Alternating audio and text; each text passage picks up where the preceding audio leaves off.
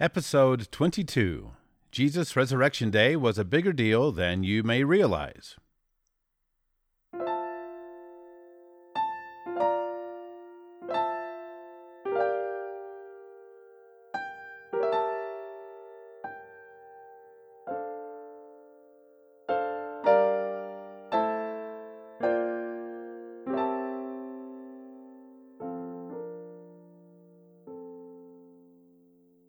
Rethinking the Bible with Jack Pelham. Welcome to Rethinking the Bible. This is an audio podcast where we apply reality based thinking to interpreting the Bible. Reality based thinking is my name for a philosophy that seeks to make constant use of honesty, rationality, and responsibility in seeking out the reality of things while trying to avoid common errors. And for the record, I define reality as the state of things as they actually exist, as opposed to one's perceptions, beliefs, or wishes about them. And you should know this is a serial podcast, so it's best if you start from episode 1 and work your way forward from there, because we lay some foundational principles up front and you'll be lost later if you skip them now.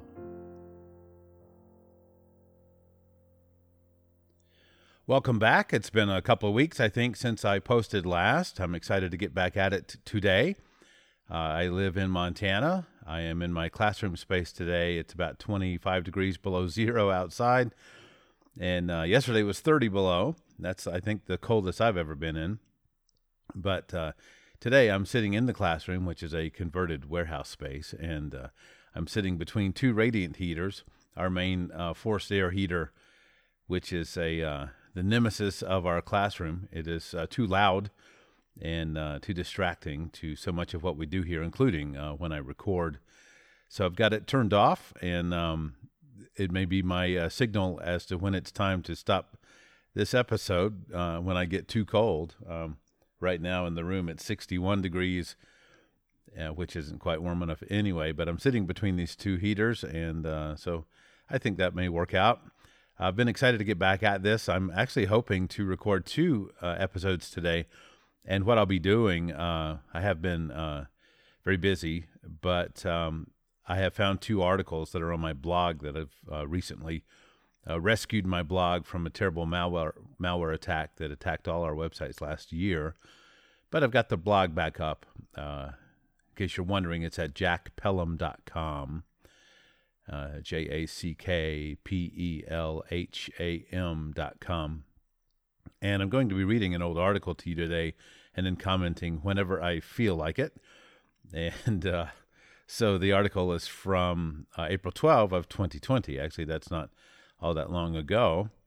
Uh, but uh, we'll be talking about that. I wanted to tell you in general, I've been very busy. We have a um, uh, a chorus of teens and adults. It's about 29 people right now. Sounds fantastic. And um, they've gotten so good that uh, our room is inadequate to make the acoustics um, sound good when they're singing. So lately we've been uh, putting up a couple of uh, choral shell type walls and uh, building our stage area to accommodate the chorus specifically. So that's been a fun project and very needed one, and also very time consuming. I'm in my slow period of the year work wise and trying to scramble up enough work to keep eating. And uh, so uh, there's always something going on. Uh, anyway, I'm, I'm, glad to be back at it t- today. Uh, these and a few other articles I've written in the past are ones I would like to read and uh, turn into podcast episodes, as well as to continue on with what we've been doing. the title of today's blog post is Jesus' resurrection day was a bigger deal than you may realize.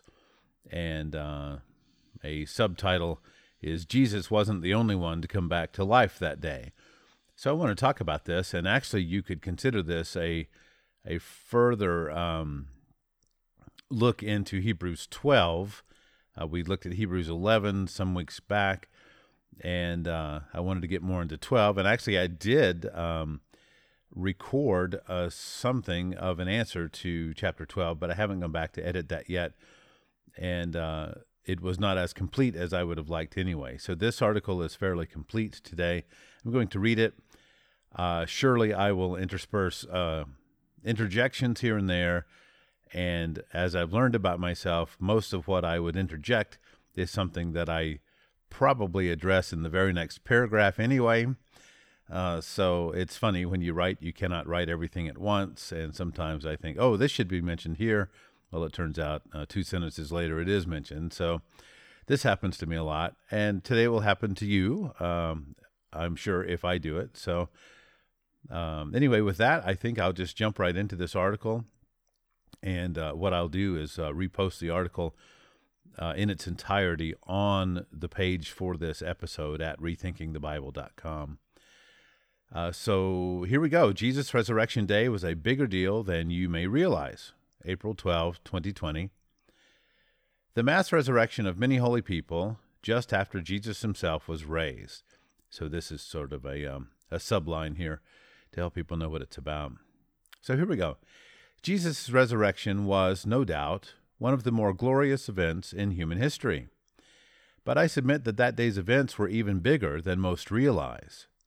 There's a detail right under our noses in Matthew 27, and most who read it never seem to grasp just what a big deal it is. There was another story running concurrently with Jesus' own death and resurrection, and in Matthew we get two sentences about it, which the author inserts at the point in time at which the story began. Read it here. Matthew 27, verse 50. And when Jesus had cried out again in a loud voice, he gave up his spirit. At that moment, the curtain of the temple was torn in two from top to bottom. The earth shook, the rocks split, and the tombs broke open. The bodies of many holy people who had died were raised to life. They came out of the tombs after Jesus' resurrection and went into the holy city and appeared to many people. So, uh, see, here's an example. I'll probably say this in the next paragraph, but I just have to jump in here. Uh, please note that they came out after Jesus was resurrected. That's very important. This throws some people off, and they don't pay attention to that uh, as to the timing. And uh, hopefully, this article will mention that. So, going on. The story of this mass resurrection begins at the moment that Jesus died there was a rock splitting earthquake, and it broke open the tombs. And the body of many holy people, the bodies of many holy people, came to life again. At what exact point in time we are not told, but after Jesus' own resurrection, those holy people in their resurrected human bodies came out of those tombs and went into Jerusalem where many people saw them. That's what we're told. And this is the only passage in the Bible that speaks of this event in historical narrative fashion. You can search the other three Gospels and not find a peep about it. And nowhere in the epistles will you find the event covered in this sort of here's what happened way. But even so, here it is in Matthew 27, right under our noses, and this really puts us to the test. Do we need to take this story into account as we size up the big picture of Jesus' resurrection? Or is it simply insignificant? Many, it, many, it seems, decide on the latter. They rarely talk about it, and when the preachers do happen to read past it in a public scripture reading, many choose not even to comment on it. And when they do comment on it, often, the comments seem aimed at minimizing the importance of this spectacular event. You'll hear things like, well, this miraculous event was just another way that God was showing the glory of Jesus' resurrection. And what a tragic understatement that is. When we run across this passage in Matthew 27, it should immediately send us scurrying through the scriptures to see what else is said about it. There are some New Testament passages that allude to this, I believe, but none that come right out and tell us the story again, like Matthew does. And some moderns may use this fact even as a reason to doubt Matthew's account of it. But how many times does the Bible have to tell us a thing to make it true? If once isn't enough, then we have some serious issues of faith going on, right? Because we tend to be cognitive misers when it comes to studying the Bible, it never occurs to most folks to go looking for more information, and much less to dare to get into the Old Testament in search of more material about this mass resurrection. But I believe that it was prophesied in advance, and more than once. Let me show you just two of the passages I have in mind, and then we'll take a further look at some New Testament passages that I believe allude to this mass resurrection. For starters, we'll return or we'll turn to the dry bones prophecy in Ezekiel 37. I'll post it below in sections and intersperse a few comments along the way. Ezekiel 37, verse 1. The hand of the Lord was upon me, and he brought me out in the spirit of the Lord, and set me down in the middle of the valley. It was full of bones. And he led me around among them, and behold, there were very many on the surface of the valley, and behold, they were very dry. Very dry makes it plain that these were the bones of those having been dead a long time. And notice how they were, quote, on the surface, quote, where they could be seen. Matthew's account has the tombs being broken open, where I would presume that their contents could be seen, at least partially, by onlookers. So let's not miss the similarity between the two passages. Now, going on, Ezekiel 37, verse 3. And he said to me, Son of man, can these bones live? And I answered, O Lord God, you know. uh, then he said to me, Prophesy over these bones, and say to them, O dry bones, hear the word of the Lord. Thus says the Lord God to these bones Behold, I will cause breath to enter you, and you shall live. And I will lay sinews upon you, and cause flesh to come upon you, and cover you with skin, and put breath in you, and you shall live, and you shall know that I am the Lord. Notice that what was prophesied to happen here seems like the reconstituting of their human bodies, starting with the bones. The flesh and blood and skin and organs had long since rotted away, leaving just the bones. But God was foretelling a time when he would bring them back alive again. And this does and this does not seem to be a story about giving them heavenly bodies or spiritual bodies, such as we read about in 1 Corinthians 15. No, this seems very much to be the return of regular human bodies to the original bones. Let's continue with Ezekiel. Ezekiel 37, verse 7. So I prophesied as I was commanded, and as I prophesied, there was a great sound, and behold, a rattling, and the bones came together, bone to its bone. And I looked, and behold, there were sinews on them, and flesh had come upon them, and skin had covered them, but there was no breath in them. Then he said to me, Prophesy to the breath, prophesy, Son of Man, and say to the breath, Thus says the Lord God, Come from the four winds, O breathe and breathe on these slain, that they may live. So I prophesied as he commanded me, and the breath came into them, and they lived and stood on their feet, an exceedingly great army. So the bodies were reconstituted, and again, the description seems like the normal description of a human body. And once the breath, that is ruach in the Hebrew, uh, which is translated as breath or wind or spirit, once it came into them, they were back alive and stood up. And Ezekiel makes it a point here to describe their number. They were, quote, an exceedingly great army, end quote. And this does jibe with the Greek in Matthew 27 somewhat. Matthew uses polus, which is a standard Greek word for many. The use of that word is a little aggravating in this present case, since it's often used relatively. That is, the soldiers in a great army would be called many, but so would a crowd inside a house. And the point here being that uh, to have a crowd in a house is unusually many for the house. There is a linguistic link between the Greek, um, that is the Septuagint version of Ezekiel 37 and Matthew 27, however. Each uses a form of the Greek word for many, that's polus, that we saw in Matthew 27 52. Here are the excerpts with translations. Now, I'm not going to read the Greek for you. I can read Greek, but not uh, fast enough to be uh, useful. And what's the point anyway if you don't know Greek? Uh, so, anyway, Matthew 27 52, the word uh, polus, that's the, the lemma, the basic form of the uh, basic word. Well, the word here is pola.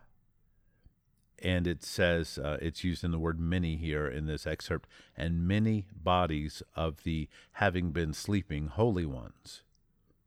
So that's the way it talks about these many bodies. Um, and then Ezekiel 37, the word uh, pole is used, just another form of the same lemma.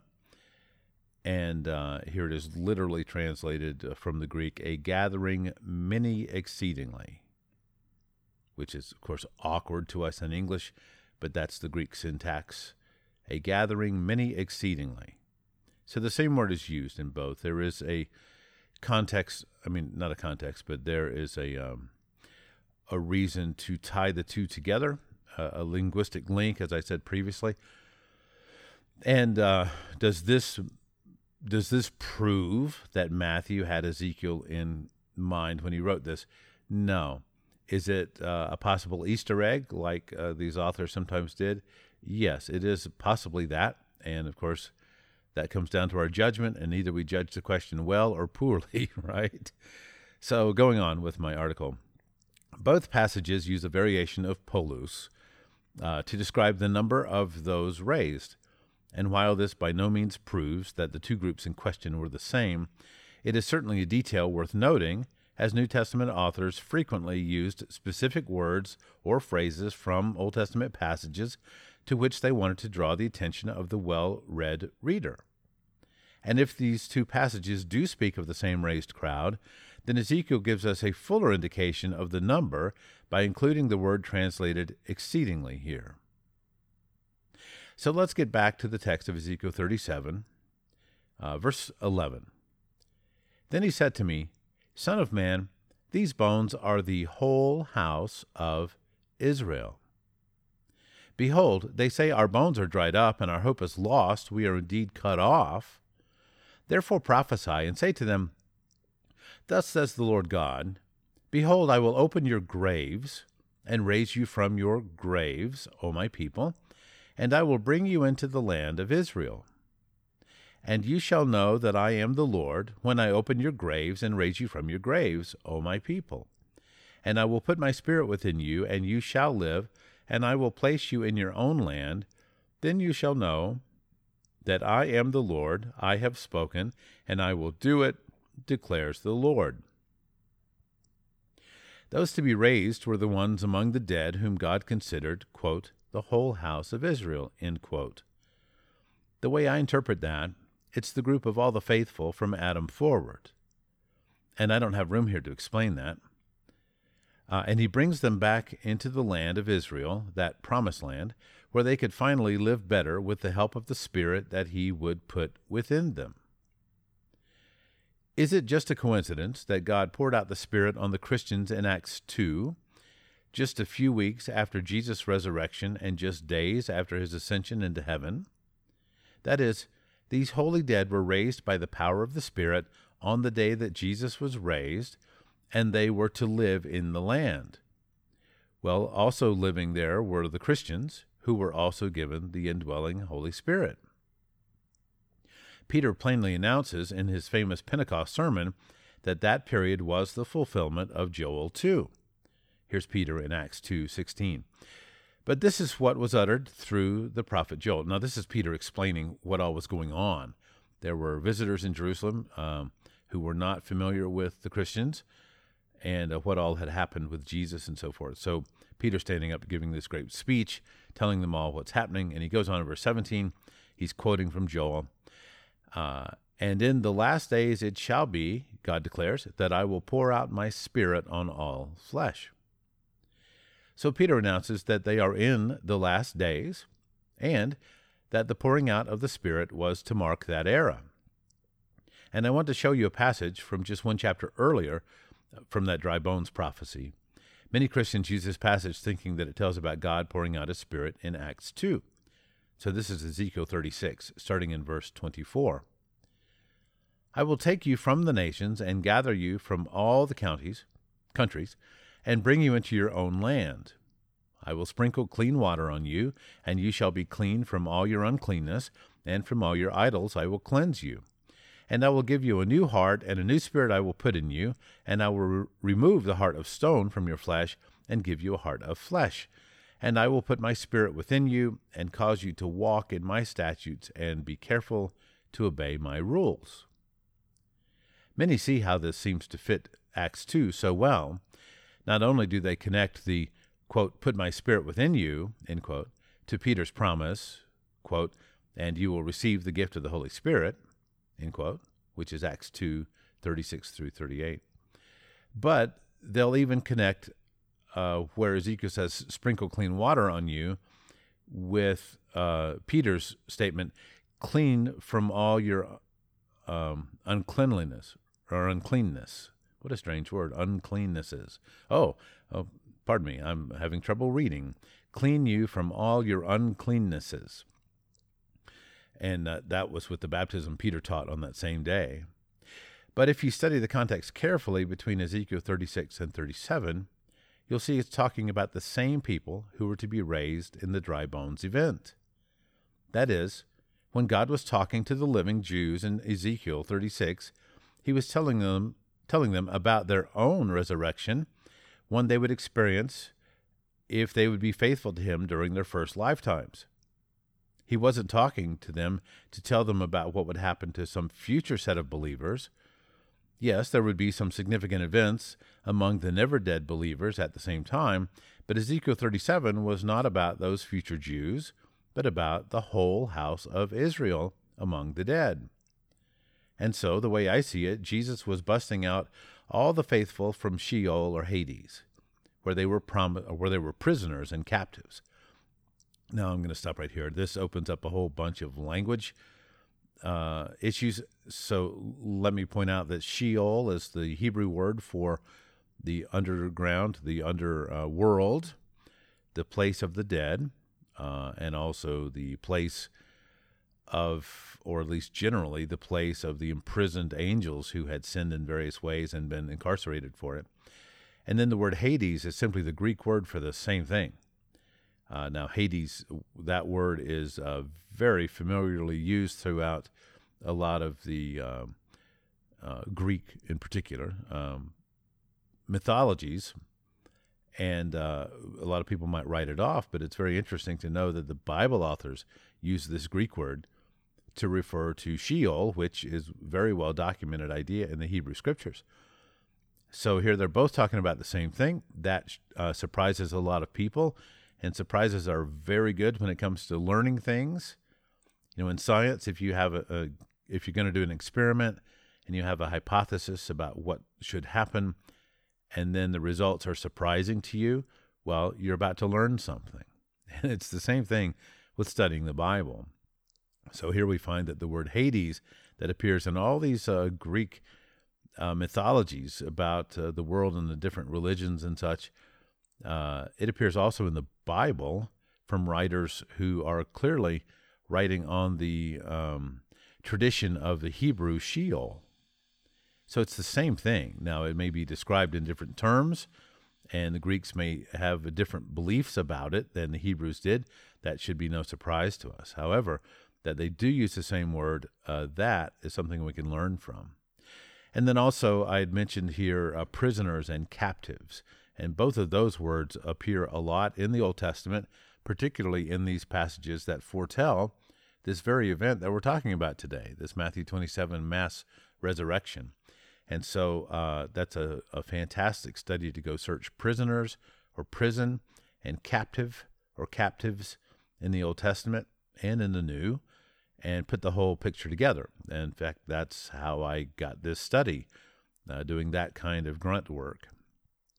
So, going on, um, let's see, uh, I say, and so the way I see it, Jesus was busting out all the faithful from Sheol slash Hades, where they were prisoners and captives.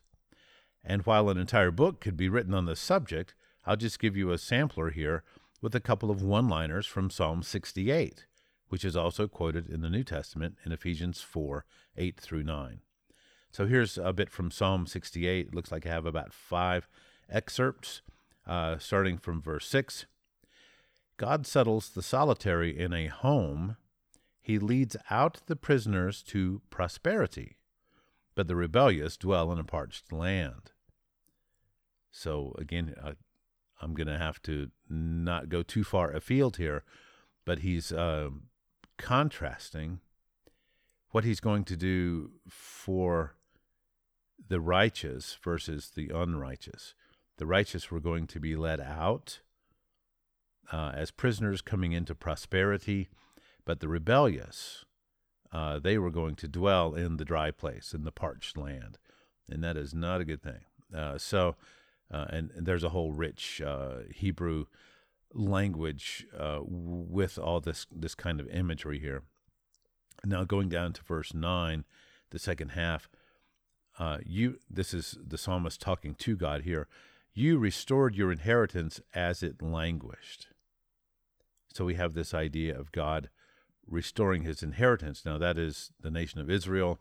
This is somewhat the uh, so called Deuteronomy 32 worldview that God had uh, separated out the nations.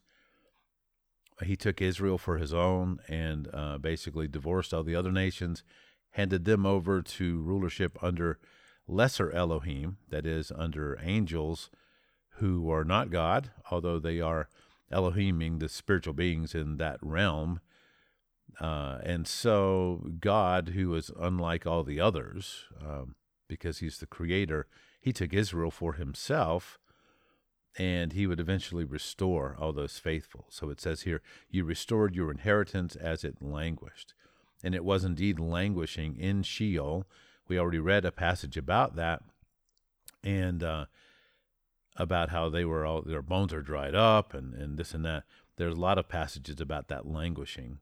Uh, going on to Psalm uh, 68, verse 18, you ascended on high, leading a host of captives in your train. So, this is what I think is exactly relevant to the Matthew 27 event.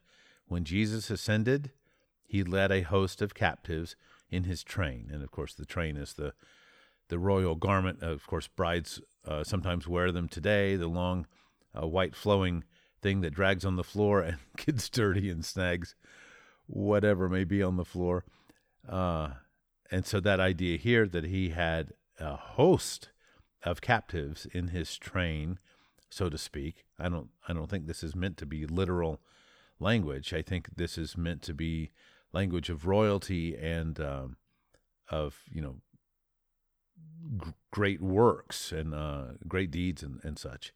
And so notice this word leading a host of captives.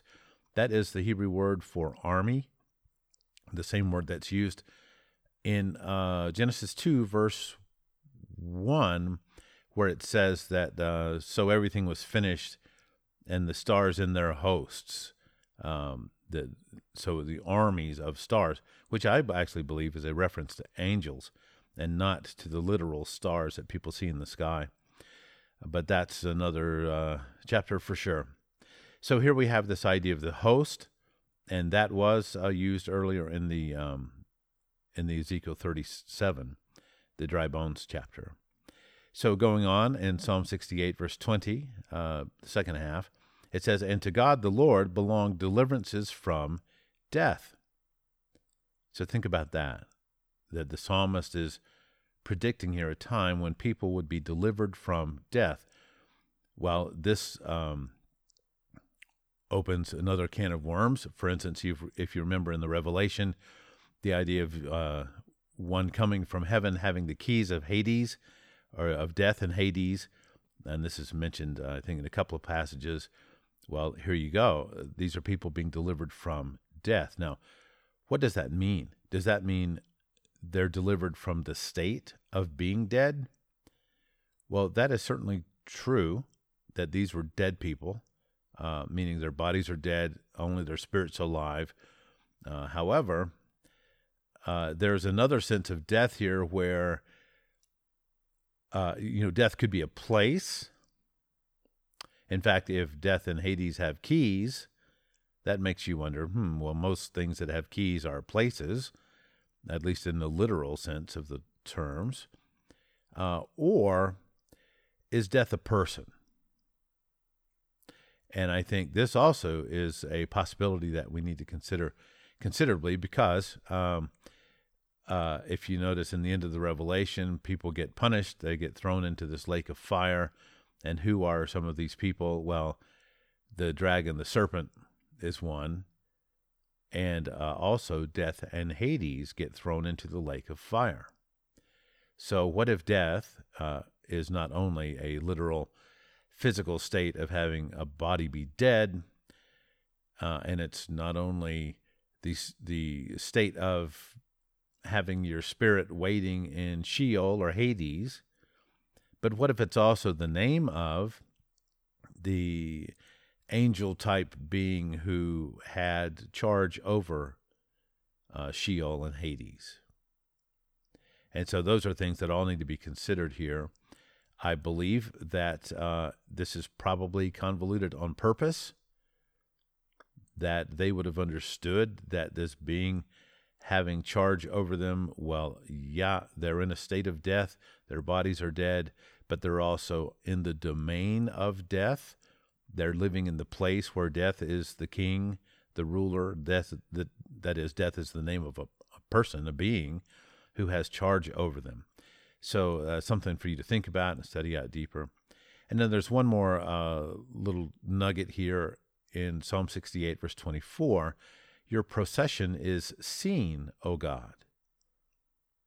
Now remember that he would. Um, let me back up here and find it. Um, oh, that it, they would be in his train. He would lead the captives, or lead the prisoners in his train. And here we have your procession is seen. So we're talking about a parade of people, a procession that is seen by others. It was no private event, it was a public event. We're making a show here. We're doing this on purpose.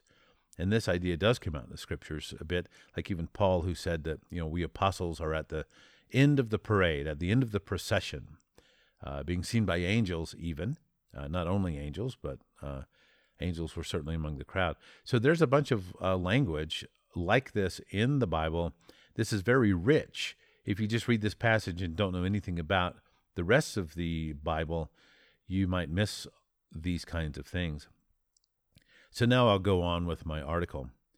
The psalm, and this is talking about Psalm 68, shows God, or more specifically Jesus, I believe, uh, doing these things. And here's a list, a bullet list. Uh, First one is leading out the prisoners from Sheol and Hades to prosperity, uh, restoring his inheritance, who were languishing in Sheol, ascending upward to the face of the earth, leading the captive faithful behind him, uh, delivering them from death. And the last one is starting a procession of those so delivered, so as to be seen by many among the living. And indeed, that would be big news, right? because people had never raised from the dead in this way before. Uh, and boy, that's another can of worms. And uh, to be honest, I have not reviewed this article before reading it today. I don't remember whether I get into this or not, but some people want to talk about Lazarus being raised from the dead or the uh, the boy that Elijah raised from the dead. And uh, they'll say, "See, other people had raised from the dead, but I'm going, going I cannot speak. I'm going to contend that that is a different kind of being raised from the dead. And hey, why not tell you right now why? Uh, in 2 Esdras, chapter 7, there is a uh, fascinating passage. I believe this starts in about verse 75. And you can find this in the Common English Bible. Uh, it's, it's an Apocrypha book. We've talked about it before. But there's a passage that uh, says that when a person dies, when the royal decree goes out that their time is done, that uh, God would send the angels and they would take the spirit of that person, uh, that spirit having been separated from the dead body, and it would go to meet God, and God would have a meeting with them and tell them uh, basically how He's going to judge them. And uh, then they would go, they would have seven days to wander the earth and then they would be taken into Sheol, where they would go to the proper place for them based on what God had judged, uh, where they would then would await for Jesus to come. And so uh, they had these seven days to wander about.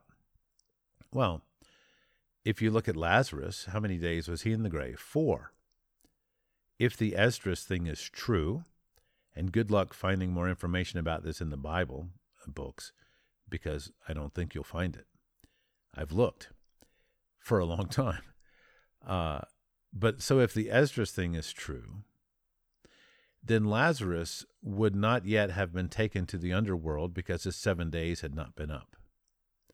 Now, to be fair, you'll find other discussion among this. Some Hebrews thought that it was uh, three days or four days, I believe, and yet here, but the only passage that I can find in what seems to be scripture is this one in 2 Esdras chapter 7. So this would take uh, the widow, um, the orphan, I'm sorry, not the orphan, but the child of the widow that Elijah raised. Well, he would not have been dead seven days, nor would Lazarus. So if that's true, this is a different kind of resurrection. That is simply the putting of the spirit right back in the body. This is the putting of the spirit back in the reconstituted body that having rot, rotted away was reconstituted, made alive again, and you bring back their spirit from Hades and put it back in the same body. So that's a different animal, uh, the way I see it, and I sure wish I had more information, but there you go. Okay, so where was I? Uh, let's see. I was going down this list of things that that happened in the Psalm 68, or that were supposed to happen, that were prophesied. And uh, the last one was starting a procession of those so delivered, so as to be seen by many among the living. And regarding the last item on this list, let's look back to the account in Matthew 27. So here's Matthew 27, verse 53. They came out of the tombs, and after Jesus' resurrection, uh, and went into the holy city and appeared to many people. So here you have uh, the same many, you know, to be seen by many and here they were uh, appearing to many people, and there and remember this was a lot of them. We're not told how many there were, but um, hey, the, that's the danger of having a um, an abridged uh, uh, writings about these events. Right, we're just there's not room in the Bible to tell us everything that happened. So I go on. First of all, while we're looking at this verse, who was resurrected first? Well, Jesus was. He was the leader of the procession, and they followed behind. Secondly, once they were raised, where did they go? They proceeded to Jerusalem, where they were seen by many people, just as Psalm 68 had prophesied. So then I have a, a test, um, a heading: New Testament allusions? Question mark. While the Matthew 27 passage is the only historical narrative of this mass resurrection in the New Testament, I believe it is alluded to in a few places. In the first passage I'll share, these, quote, many holy people, end quote, who were raised are referred to as a cloud of witnesses who were surrounding the never dead Christians. And when I say never dead, I mean people who whose bodies had never died but were still living at the time uh, as opposed to those whose bodies had died but were brought back to life, uh, which I suppose I might have called those previously dead or something like that. So here's Hebrews 12:1, and this is where I said that this uh, study is a bit of a continuation on that Hebrews 11:1. Hebrews 12 verse 1. Therefore, since we are surrounded by so great a cloud of witnesses. Those witnesses, of course, were the subject matter for the whole of chapter 11 just before this verse. Specifically mentioned among them are Abel, Enoch, Noah, and Abraham, just to name a few. And remember, Ezekiel 37 describes those who were to be raised as, quote, the whole house of Israel, end quote. And I contend that this does not include the unfaithful among the Israelites, for God had in mind only the true Jews among them, just as Paul puts it here. Now, this is Romans 2 28. For no one is a Jew who is merely one outwardly, nor is circumcision outward and physical, but a Jew is one inwardly, and circumcision is a matter of the heart, by the Spirit, not by the letter. His praise is not from man, but from God. I believe that those many holy people were raised, uh, who were raised, were the true inward Jews. And that's what God counted as, quote, the whole house of Israel, end quote, from among the dead. Those people were brought back into the land at Jesus' resurrection, where they would live out that generation among the never having died Christians. So this is important here to understand, you know, what are the the options. Uh, one is that, well, those people were brought back to life, but Jesus took them with uh, him to heaven in Acts 1 when he went up. There's that possibility. Uh, we are not told that that happened. I could make a case that that happened, and perhaps we'll talk about that. But I don't think it's a good case. In fact, I have there's another explanation for the case I could make that I think is probably more plausible. Uh, so the other option then, okay, well then they died again. Well, if they died again, that goes against the passage in Hebrews that says it's appointed for man to die but once and then the judgment. Uh, so here we'd have these people breaking that rule, which would mean they'd have to be a special case. Well, okay, we could look at that and all that. So uh, anyway, I had written these people were brought back into the land at Jesus' resurrection where they would live out that generation among the never having died Christians. Well, this is the, a third possibility. Uh, a fourth, of course, being that, well, they're still there today. Now, the third one, if they lived out that generation, and I'm pretty sure I'll go out to go on here to make an argument in this article about that. Uh, if they lived out that generation, that's very intriguing because then the question is, well, where are they now? And so we'll see if I cover that. If I don't, then I'll talk about that uh, before we finish up. So I go on, and I believe they were the ones in view in this first resurrection passage. This is Revelation 20, starting about halfway through verse 4. And this is John seeing a vision, and he's seeing uh, uh, a vision of dead people. He says, Also, I saw the souls of those who had been beheaded for the testimony of Jesus and for the word of God, and those who had not worshipped the beast or its image and had not received its mark on their foreheads or their hands. They came to life and reigned with Christ for a thousand years. The rest of the dead did not come to life until the thousand years were ended. This is the first resurrection. Blessed and holy is the one who shares in the first resurrection. Over such, the second death has no power. But they will be priests of God and of Christ, and they will reign with him for a thousand years. Uh, this is one of those cases where I'm tempted to start talking about the passage immediately, not reading what I wrote about it previously. But I did want to say uh, about this passage while I'm here. There's an and in verse 4b. Uh, verse 4 is a very long verse. I'm going to read it again because uh, some people miss this and. In fact, some translations, uh, some Bible versions miss it and uh, render it as if this passage is talking only about martyrs, and it is not. So let me read it again. This is, I'm pretty sure, from the English Standard Version, uh, Revelation 20, verse 4b. Also, I saw the souls of those who had been beheaded for the testimony of Jesus and for the word of God, and those who had not worshipped the beast or its image, and had not received its mark on their foreheads and their hands. So notice there's an and. I saw the beheaded and those who had not worshipped. This is not only about the martyrs. In fact, uh, I believe we covered this in a previous episode where I was talking about um, one Enoch and its mention of the four places in the underworld where a lot of Bible readers will think there's only two because Jesus happened to talk about the, uh, two of the places once, but didn't talk about all four. And so, if the Enoch passage is right, there are four places. Well, uh, here, this looks like two of them represented here. One is those who were um, who were contesting their manner of death, that is, who were making suit uh, that they had been killed unjustly, and that, of course, leads us back to Abel. Uh, Jesus says Abel's blood cries to the ground or from the ground and so forth.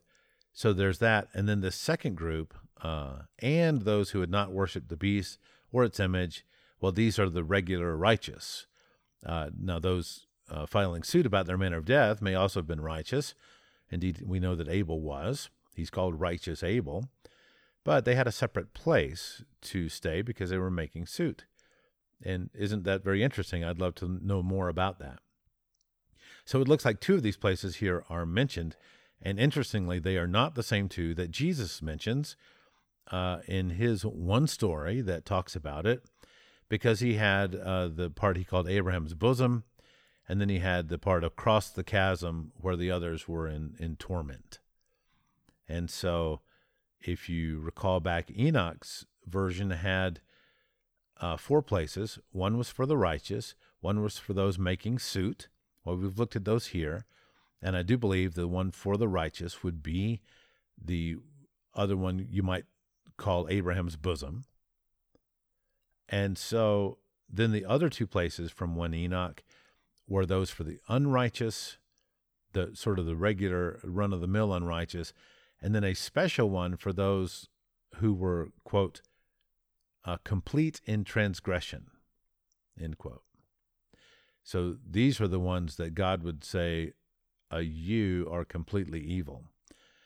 And those w- were not to be snuffed out, although the other, the regular evil people, the run of the mill evils, were to be snuffed out after some time of suffering. So it was not eternal conscious torment for them, but it was for some of the others, just like it would be for Satan and his angels. So uh, that's a bit of review there. Hopefully, you caught that uh, previous episode, whichever one that was.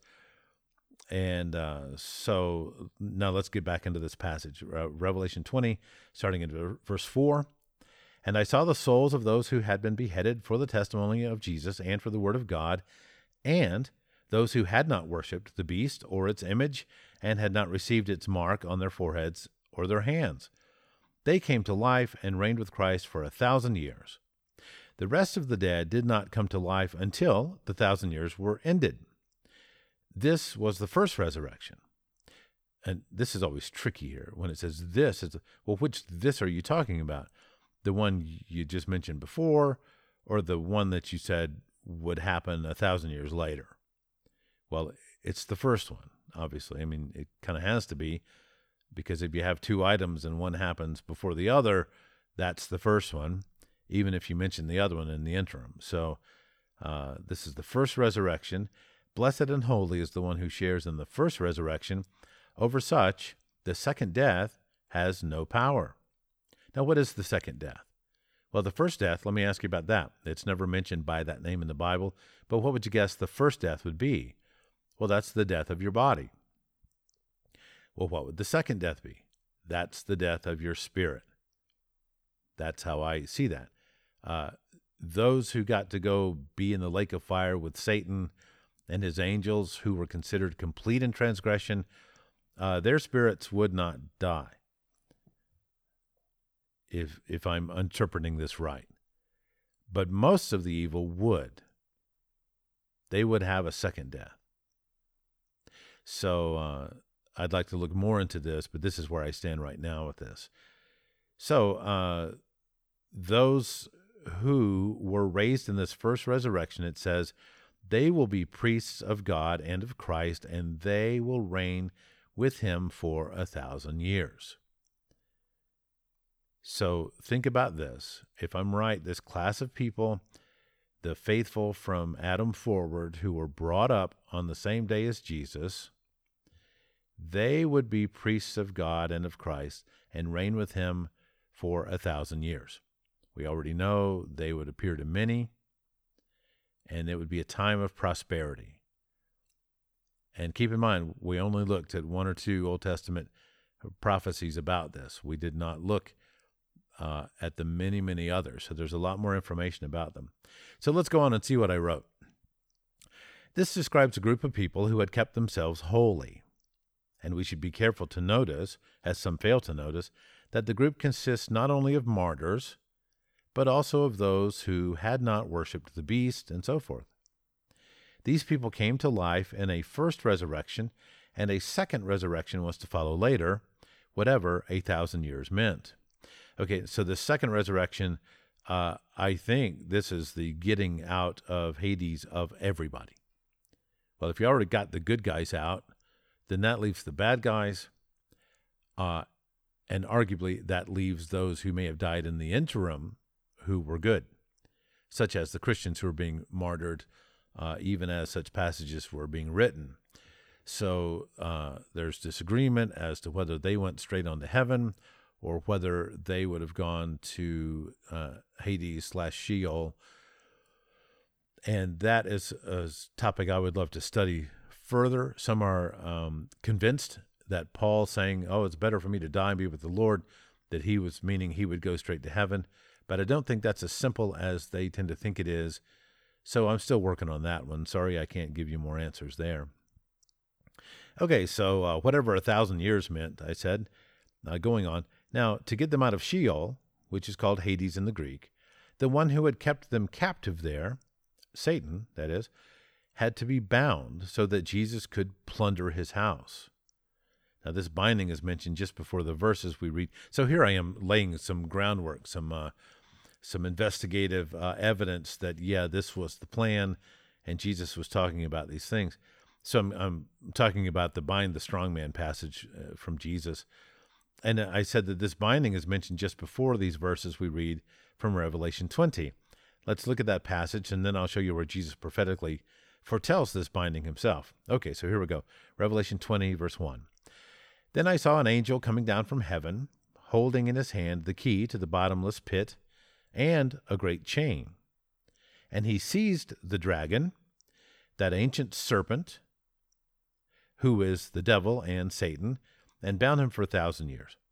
So here we're being told very plainly that this dragon in this vision that John is seeing is also the ancient serpent. Well, who do you think that is?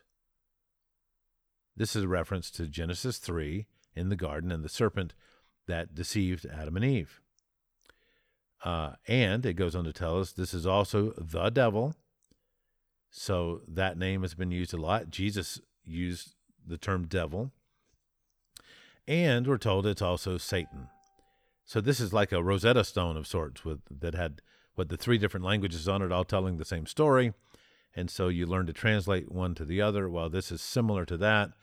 We're learning this being uh, who was to be seized here is the dragon and the serpent and the devil and Satan. It's all the same thing. There's a lot of discussion about how in the Old Testament, Ha Shatan is uh, the the um, the Hebrew word. It's the Satan, and it's more of a role or a job uh, a title than it is a personal name. Uh, okay, you can tell me that, but here we have uh, a book that Jesus inspired John to write, and it has him listed as the devil and the serpent and the dragon and Satan altogether.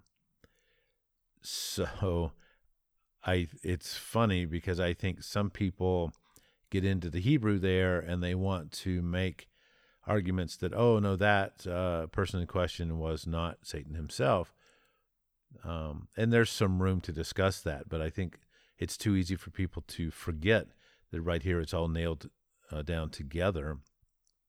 Not that there was never anybody else who served as the accuser or the adversary, uh, but if there was, I don't know who that was. So uh, if you're not familiar with that argument, uh, just move along and uh, we'll pretend I hadn't brought it up.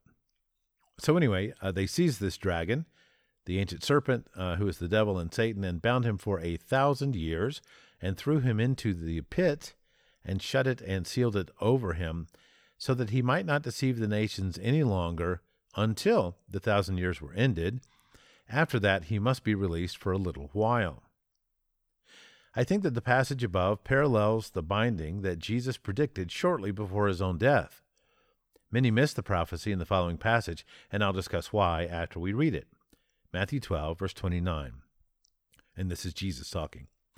Or how can someone enter a strong man's house and plunder his goods unless he first binds the strong man? Then indeed he may plunder his house. Yes, Jesus had been casting out demons and was criticized by the Jews while doing so. But as so often happened with Jesus, this response went deeper than just to speak to that immediate situation. Yes, he was casting out demons from people so as to rescue the people from Satan's power, but a greater campaign was imminent. And I believe Jesus alludes to that here. Not only was he binding these demons, but he would bind their ultimate leader, Satan himself, and plunder the underworld that was under Satan's dominion. And if you're from the camps who think that the binding of Satan, his removal from the world so that he could not deceive anyone else for a time, has still not happened today, I think you might not have been careful enough to pay attention to Jesus' specific words here. I'm going to read you John 12, 31. And this is Jesus. Now is the judgment of this world. Now will the ruler of this world be cast out. Now, he said this at his Last Supper. And I go on. Let's notice three things here. Number one, the ruler of this world was Satan. Jesus calls him this three times in Matthew and nowhere else that we have on record. Uh, and then I have a link to hear those verses for your study. Uh, number two, he was to be cast out.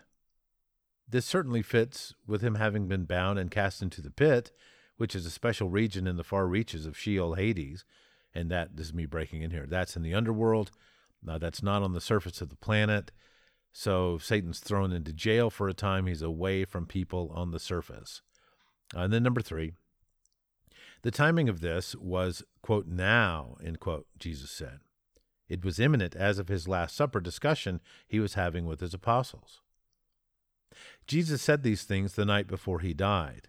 The next day, Jesus' own spirit would leave his body after death and descend to Sheol slash Hades.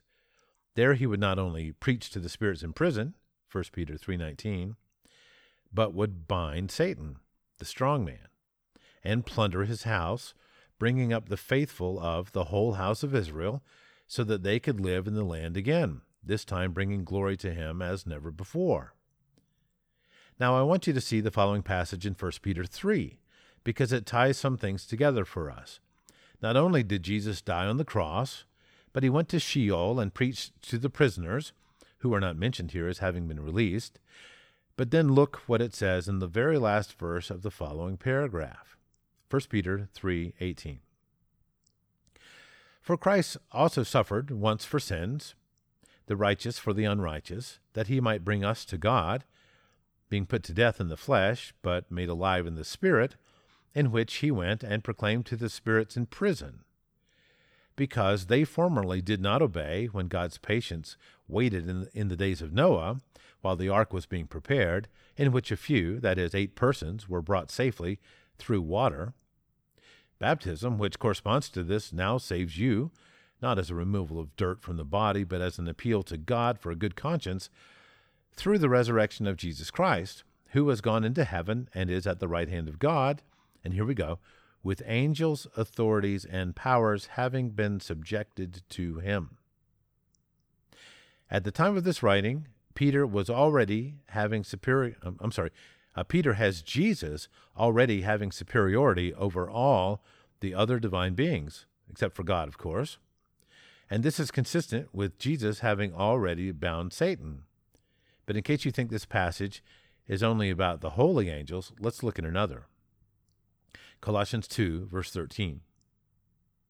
And let me back up. In case you think this passage about uh, with angels, authorities, and powers having been subjected to him, if you think that's only about the holy angels and not about the unholy ones, not about the rebel angels, well, we're going to look forward here. Uh, but it's funny, the the holy angels were already subjected to Jesus from the beginning. They were created subject to Jesus. They never rebelled against that. So why would the why would Peter describe them as having been subjected to him with regard to his resurrection? That makes no sense.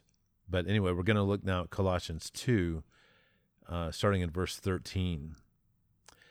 And this clears it up even more.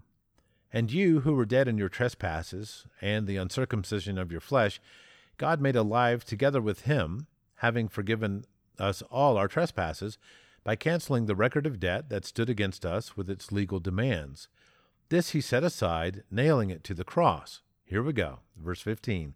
He disarmed the rulers and authorities and put them to open shame by triumphing over them in him, that is, in Jesus. Do you see this disarming of rulers and authorities that happened at the time of the cross? They weren't the holy angels that he disarmed. No, these were Satan and his allies who were not only disarmed, but were triumphed over at that time. So then I have a heading The Eschatological Puzzle. For many of those who concern themselves with the eschatological, that is, end times matters, this mass resurrection on the same day as Jesus' resurrection is intriguing, if not provocative. That is, it puts the first resurrection of Revelation 20, as well as the binding of Satan, as having already happened. Furthermore, it sets the thousand years clock ticking, whatever a thousand years was supposed to mean in this apocalyptic language. And let me say right here, I don't think that it was intended to be literally understood. Further, it makes us wonder that is, the thousand years weren't supposed to be a literal thousand years. And uh, hopefully I talk about that in here. We'll see. So, going on. Further, it makes us wonder at, uh, at what time it is now. Is Satan still bound? If so, that would be a great surprise to many who think he's still out and about causing mayhem or if he has been let out uh, for a little while already, are we still in that little while? Or have we reached the end of the story where Satan, after having been let out to have his final hurrah, is now confined eternally to the lake of fire, from where he can no longer work his wickedness on the earth? Well, those questions constitute quite a can of worms and are quite worth exploring, I believe. Indeed, I have opinions about them myself, but the point of this article is to show you that Jesus didn't just die and come back in those three days. Rather, he died, bound Satan, came back from the dead, and brought all the righteous captives with him. He brought their spirits back up from Sheol and Hades and had their bodies miraculously reconstituted as before. And these people went into Jerusalem, appearing as a great cloud of witnesses to all who lived there and to all who would visit. This is like the traditional view on steroids. Imagine being in Jerusalem at that time and seeing Abraham or King David. Imagine hearing their stories, not only of their own lifetimes, but of their time in Sheol. Imagine what this would do to your own faith if you were among those believers in Jerusalem who had never died before. Imagine if you had been one of the mothers whose children were murdered by Herod in Matthew 2. And then on the day that Jesus rises from the dead, he also brings back your children. I think that's what's being alluded to here in this Hebrews 11 passage. Hebrews 11:35. Women received back their dead by resurrection. And if I'm wrong about this passage, then please tell me to what other Bible story is Hebrews alluding here? I don't think that this particular sentence was referring to some ancient to them event but one that had happened earlier in that same generation just after Jesus was born. And then 30 something years later, they got their children back, raised from the dead. The title of this article is Jesus' Resurrection Day was a bigger deal than you may realize. Do you see what I mean now? It's easy for us in this day and age to think of Easter as the day that Jesus rose from the dead, which was really great, and after which he had his apostles start the church, which would run perpetually until he returns. But that view, as great as it may seem to some, pales in comparison to a fuller view of what happened that day. It was the most amazing day in Earth history up to that point. And that's what I wanted to tell you in this article. Yes, I know that this raises a boatload of questions that I don't have time to get into here. You'll want to know what became of those who were raised after Jesus that day. You'll want to know more about the thousand years. You'll want to know why the Bible doesn't spell it out for us uh, in a more convenient form. Well, questions are good. Go look into it. Go work the puzzle and see what you come up with. And that was the end of my article. Uh, so I wanted to talk a little bit. Uh, I do think that these people did stay in the land and lived out that generation. And I think he came and got them. Uh, obviously, this opens a huge can of worms because there's so much confusion about all manner of things. Uh, a lot of how uh, Bible prophecies are interpreted and misinterpreted.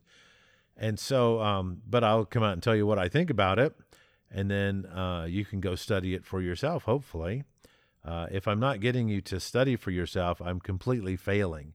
I'm not just uh, doing these episodes to entertain. I, hope you find them entertaining. I hope they're well enough presented that you find them, uh, you know, intellectually stimulating. But if you're not going to check this stuff out for yourself, uh, boy, I've I've uh, missed the mark with you, and I've not found the the right uh, recipe to get you uh, active in your own mind. And so let me say this: uh, I again am not a prophet. God did not tell me to do this podcast. I do not believe that my interpretation of the Bible is inspired by the Holy Spirit. I don't think that God is helping me get everything right. In fact, if I did believe that, how could I explain having gotten things wrong in the past? Because I've gotten a lot of things wrong. In fact, I've told you about many of those so far in this series. So, if God was helping me through the Spirit to get everything right, how did I get things wrong? And somebody say, Well, you just weren't doing it right. well, you just weren't mature yet, you see? Like, well, isn't that the reason you'd need the help of the Spirit to make up for your own weaknesses and shortcomings? Yeah, Jack, that's it. Okay, then how come it didn't make up for my own weaknesses and shortcomings? Uh, uh, I'll have to get back to you on that. we'll circle back to that, right? That's a popular phrase this month. Uh, so it just doesn't answer all the questions. It's a sort of memeish uh, uh, thing that people throw out. Oh, well, the Spirit helps me understand. I don't think that most people understand that very well, what they're saying. I, I don't think it, it works the way they think it works. In fact, I think they're wrong about a lot more things than they think they're wrong about. Uh, of course, I've studied more than most do, so uh, I'd be in a position to understand that better if they were wrong about things than would a person who doesn't study much. So, um, given that, I think I have got myself an audio here that doesn't require any editing. I managed not to burp throughout or cough or whatever. So, um, I think I will go ahead and sign off on this one. And I have a fun one coming up next. It's actually an article I just uh, found in my blog about cognitive biases. And while it doesn't mention uh, Bible specifically, uh, I think it'll be super helpful because uh, it's actually about the Baltimore Freddie Gray incident back in 2000 and what was that 17 18 something like that. And so um but i i want to talk about that next because it is so useful in seeing just what a great number of biases can be surrounding some particular time in human events and just to see what a complicated uh, society of people we are and not in a good way, mind you, but in a bad way. And I think this is very pertinent to us as we sort of look at ourselves and what are we like when it comes to how we interpret the scriptures, how we interpret the times, and so forth. So we're going to be looking at that next, and uh, eventually we will uh, get enough done that you feel like you're getting somewhere. I hope you're enjoying this already. I hope it's useful to you. It's certainly useful to me, and I'm having fun doing it. Uh, and so uh, here we go forward. Thanks for joining in.